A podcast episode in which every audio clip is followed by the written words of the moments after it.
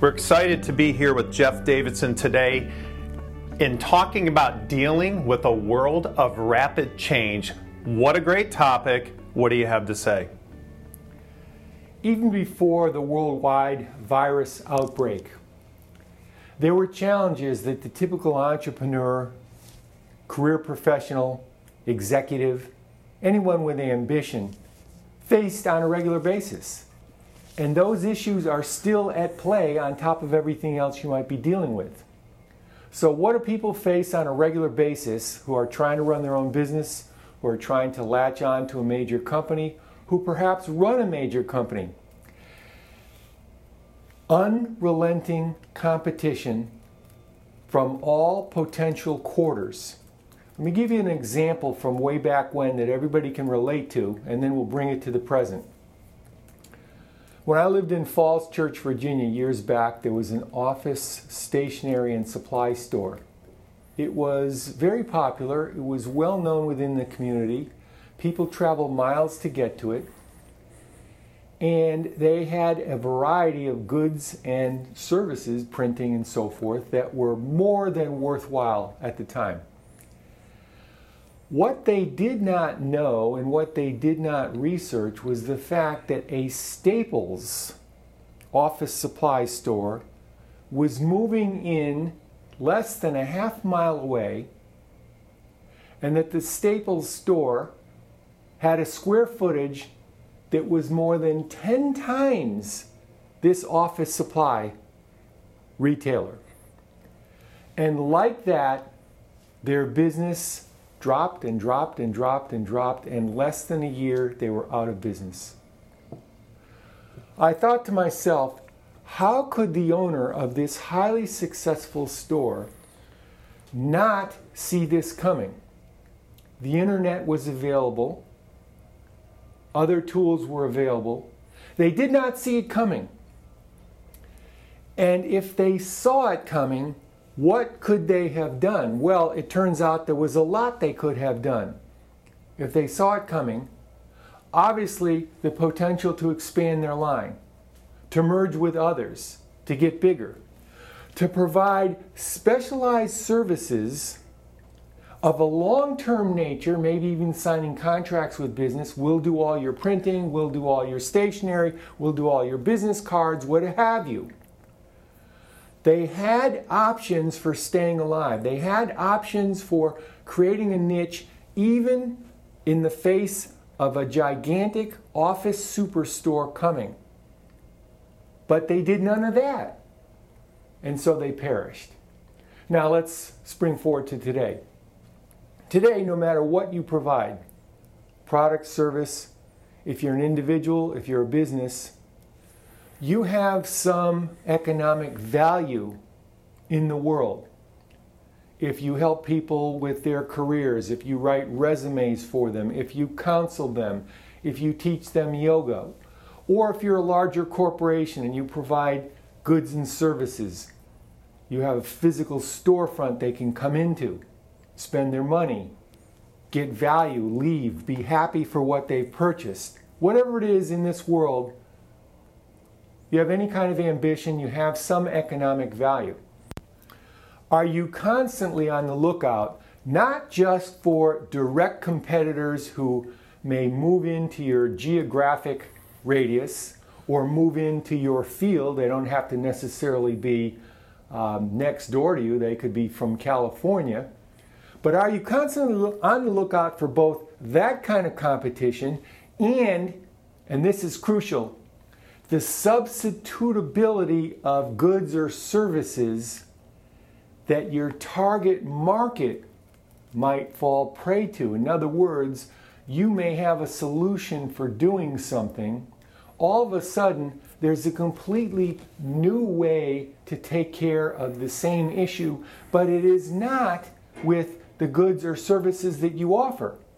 It's something from outside of the immediate arena, but it does the job. And so today, what we want to be on the lookout for is how are the people in our target market, the people we sell to, accomplishing the same thing that they've accomplished in the past, but now they're using other means. And it's not as hard as it seems. If you subscribe to the publications of the people you serve, if you get onto their zines, their blogs, their podcasts, you can be on the same wavelength as they are. And you will learn about the breakthroughs and the substitutability of goods and services at the same time that they do. So it's not a mystery. But my question is this if you're an entrepreneur or if you're an executive of a major corporation, mid level corporation, a small business, how often do you tap into the publications, the experts, the forecasters, the leading edge thinkers who your target market listens to? See, we're all very good at subscribing to our own industry journals, visiting our own industry zines, listening to our own industry podcasts. But we've got to put that aside and say, okay, that's fine to stay current with what my industry is doing. But what industries are now making headway in serving our target market? So we've got to know that in a world of rapid change, there will be new ways for our target market to continue to get things done, but not necessarily using the system that we have in place. This is a difficult thing because you're often in small business, even big business, working in your business. So, how do you pivot? How do you stay uh, in front so that you can anticipate that staples coming in? You're talking about it right now. What else can we do? Well, you build it in. You build it into the framework of what you do on a regular basis. You incorporate change as something that you monitor and stay on top of to the degree that it's reasonable to do so, as part of your weekly activities. If you don't necessarily do it yourself, you assign some staff person to be that pivot point to bring you the report, to bring you the news, to say, hey, you have to hear this podcast. So you build it in. Now, why don't people build it in? Well, in some cases, they don't have the wherewithal. They don't even know that they should be doing it or don't understand the value. In some cases, they're thinking, oh, it's not going to happen here. I know my customers. We've got a great relationship. It's going to be fine. In some cases, they want to just cut corners. They know it's important, but hey, look, we'll get by. It'll be fine. It'll, you know, if these new ways of taking care of our target market start to encroach, we'll figure out something. All right? And then there's the ones that just say, hey, I only have three more years before I sell the business, or I only have two more years before I retire, or I only have something else on the horizon. If I just make it to there, I'll be okay. So why get into this whole shamoli? The long and short is this the successful businesses, the successful entrepreneurs, the successful career professionals from now till kingdom come are the ones that are going to build in to their repertoire, keeping their eye out for what else is on the horizon. That's why you got to go to seminars or attend webinars that are slightly outside of your interest area, but you recognize, hey, this is bumping up a little on things that um, have been of concern to me. That's why in normal times you want to go to trade shows, you want to go to expos and exhibits and so on. You want to expose yourself to what else is out there. Now, let's just take the trade show as an example. In Las Vegas, in New York, in Dallas, in some of the other major metro areas that have the huge convention halls, the huge exhibit halls, we're talking hundreds of thousands of square feet. when people are meeting, you go out to these shows, guess what? The latest and greatest is on display. People are not holding back. They're not showing you five years ago. They're showing you today and five years from now. And so you walk the halls, you collect the brochures, maybe it's overwhelming, but you come back, you study it, you read up, or you assign it to that bright staff person you have. The long and short is by attending the big shows, or even doing it virtually online, you will pick up on things that were outside of your radar that may impact your business. But on top of that, you may see opportunities that you can readily embrace. And there's no need to be afraid. And maybe you weren't doing this, but you could bring it on. You could adapt to it. And so, what I'm saying is, in a world of rapid change, where change is really the only constant, if you want to get philosophical, you don't fear it, you embrace it. Recognizing that there's a lot of other people in your industry who do what you do, who do fear it and don't embrace it. But the leaders, the innovators, they do. So you, you take your pick. Which camp do you want to be in?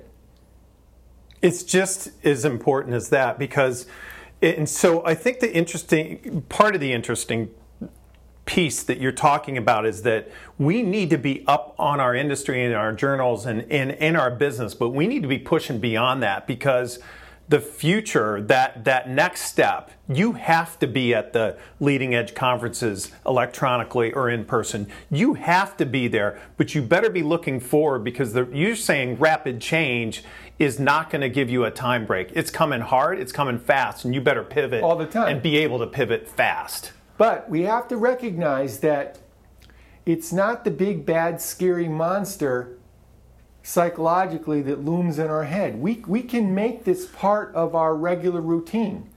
And we don't have to go to every conference and we don't have to listen to every podcast. We can leapfrog a little. You can let a month go by and then pick it up again. You don't have to be on it every day. And the truly outstanding breakthroughs, the industry shattering breakthroughs, they don't come so fast and so furious that we have to spend every waking moment. We build it in. It's just like here's an analogy like you build in exercise into your week one way or another.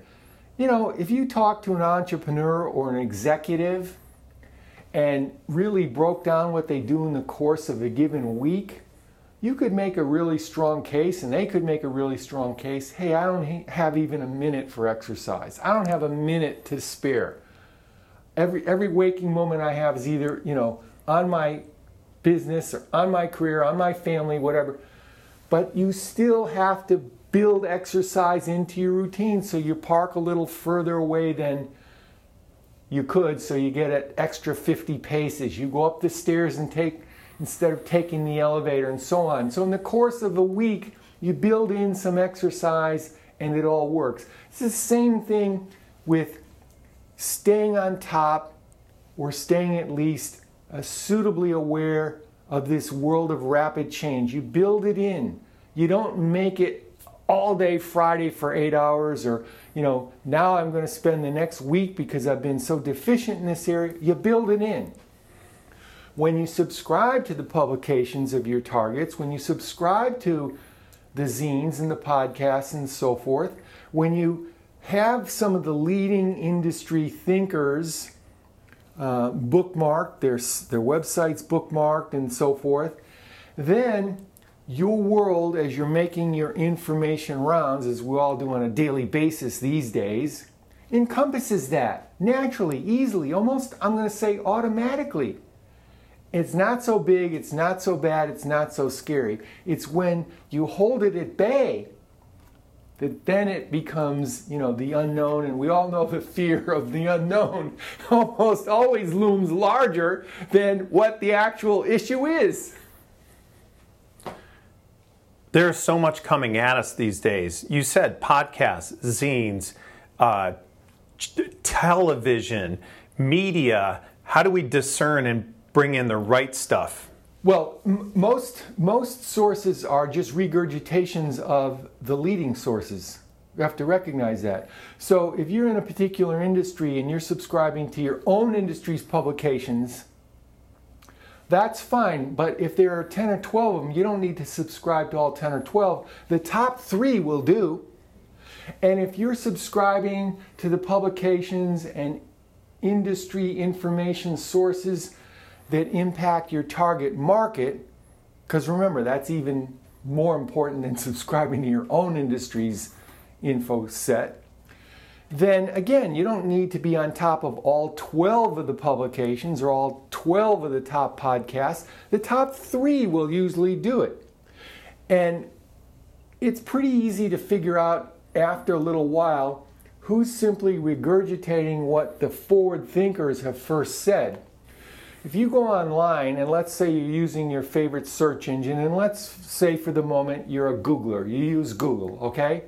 There's Bing, there's others, but let's say you use Google. You look for a story or feature or news on a particular product or service, and you get a couple hits, and you see that one hit was two hours ago, one was a day ago, one was five days ago, and one was 12 days ago. All on the same topic. Well, guess what? The one 12 days ago was the authority, the others are regurgitating. So it's the same with all the information to which you can be privy, after a while, you get to have an understanding of who's the source and who's just editorializing. What else can we do to anticipate change, react to it, and respond? Whether we're a career professional, own a small business, or even a you know you have a job that you feel is a little bit shaky. I'm going to use the overword, the overworked word, networking which has been misunderstood for years. But when I use the word networking, what I'm saying is this. Let's take my case and then we'll broaden it to everyone else. Okay, so I'm an author and I'm a speaker. Who do I have in my network? I have about 100, 150 other authors. I'm not in touch with all of them all the time, but 10 or 12 of them quite a bit. Other speakers. I have about 400 in my network, and maybe 20, 30 I'm in touch with, you know, at least once a month for something. Well, in your professional networks, collectively, no one individual can do this, but collectively, you won't miss a thing. Among authors, if there is some new regulation, some new law impacting authors, for example, California will collect tax from you for any earnings individually, independent of the federal taxes. That's rough. Then other authors will yeah. keep you in that loop. And so it is with speaking and so forth. So collectively, your networks, in terms of sharing what's going on, pretty much won't let you miss a thing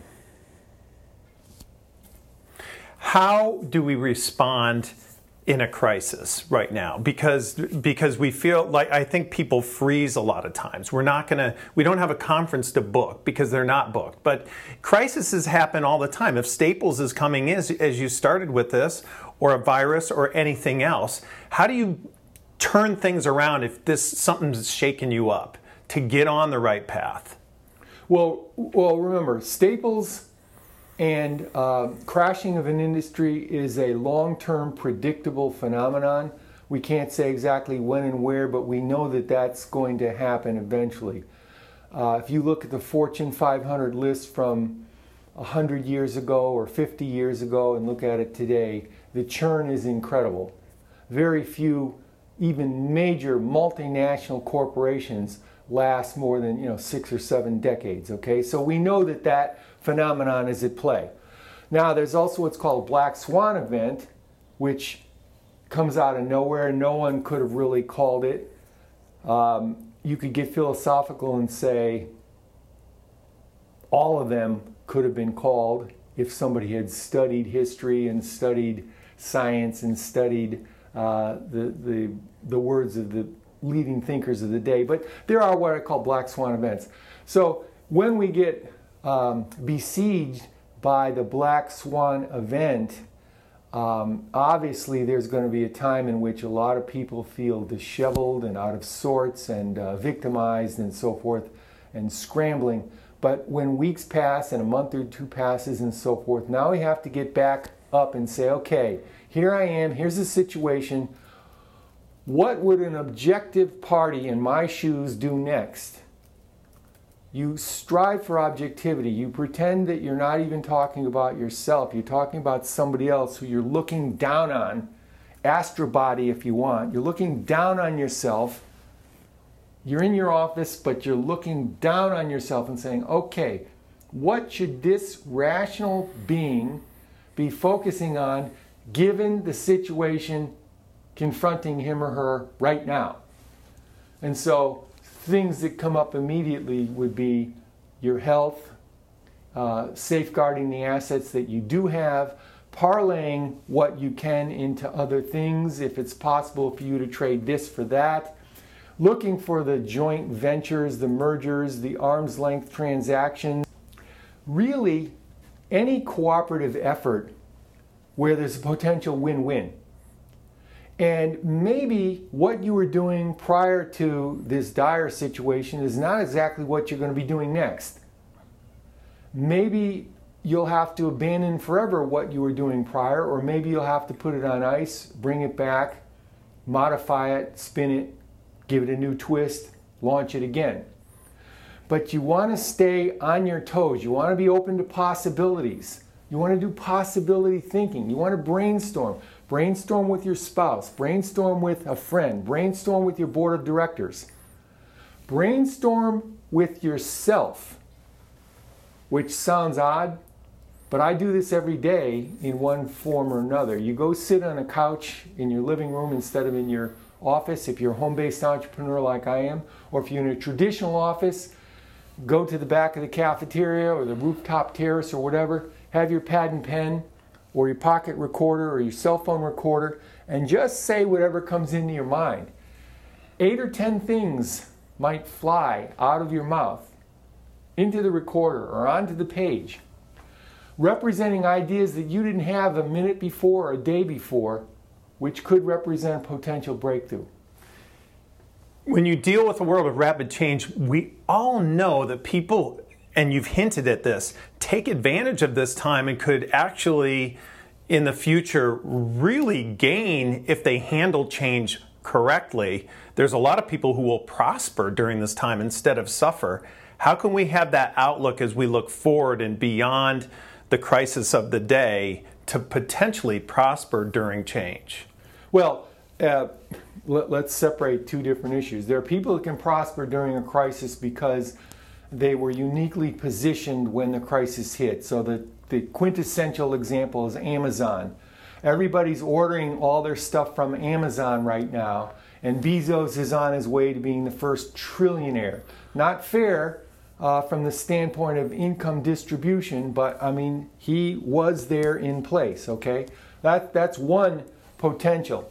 That isn't really available for most people most of the time. The other one is to be so well positioned that once you are able to break out this new product or service, the tide turns in terms of what the society is trying to overcome. That you're so well positioned that now people gravitate to you because you have what they need. You have what's next.